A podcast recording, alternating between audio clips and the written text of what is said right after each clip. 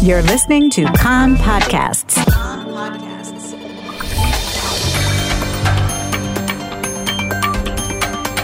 You are listening to the English language news of Kan, the Israeli Public Broadcasting Corporation.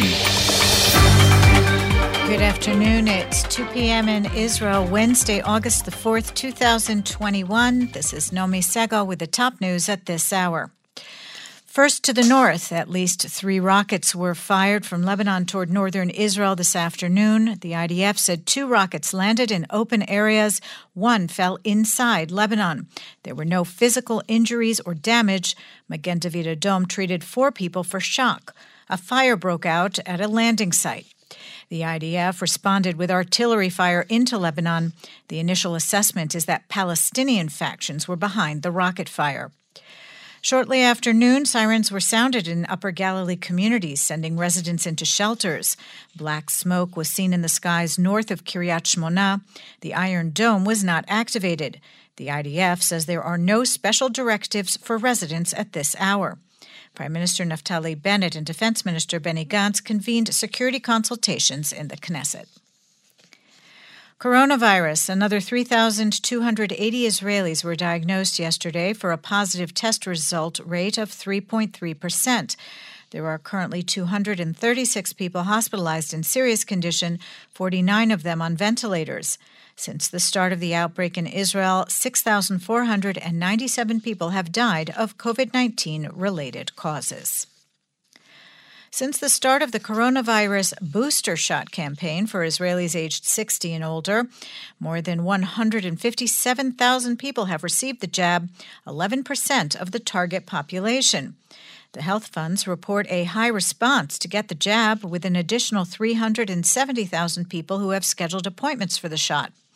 However, the health ministry says it is not yet clear if the booster will have an impact on the general infection levels in the country.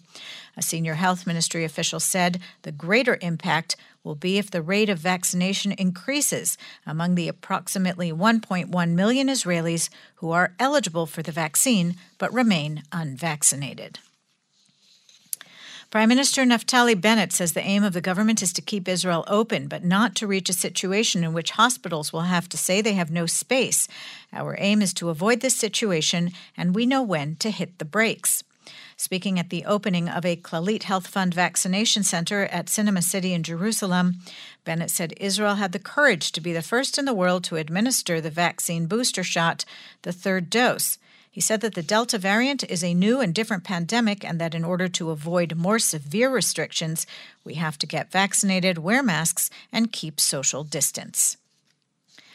The coronavirus cabinet last night approved a tightening of restrictions in an attempt to slow the spread of infection. From Sunday, mask wearing will be required at outdoor gatherings of 100 or more people. The Green Badge Plan will be expanded to gatherings of less than 100 people of all ages, including children. Government ministries and the entire public sector, where possible, will shift to a work footing of 50% presence. The Cabinet also recommended that the private sector shift to a work from home footing. Regarding travel abroad, there will be a sweeping flight ban to red countries apart from special cases approved by the Exceptions Committee. The list of orange countries will be expanded to include most countries of the world and require returnees to quarantine for one week, contingent on two negative tests, or 14 days without, regardless of vaccination or recovery status. In other news, Defense Minister Benny Gantz and Foreign Minister Yair Lapid have summoned the ambassadors from UN Security Council member states for a meeting today to discuss Iranian involvement in last week's drone attack on a tanker managed by an Israeli owned company, in which two crew members, a Briton and a Romanian, were killed. A Kan reporter says the diplomats will be presented with evidence linking Iran to the attack on the ship, the Mercer Street. Meanwhile, the British Navy says that the hijackers who yesterday seized control of a commercial tanker disembarked near the coast of the United Arab Emirates. Western countries have blamed Iran for that incident as well. Yesterday, reports said several vessels sailing in the area had issued distress signals that they were not under command. Iran has denied involvement in the recent incidents in the Gulf. At the Tokyo Olympics, Israeli sailing duo Noya Bar'am and Shahar Tibi finished third in the medal cruise for an overall ranking of eighth place. And finally, the Israel Antiquities Authority excavations in the City of David National Park have found what is seen as evidence that an earthquake that occurred about 2,800 years ago and is mentioned in the Bible also hit Jerusalem.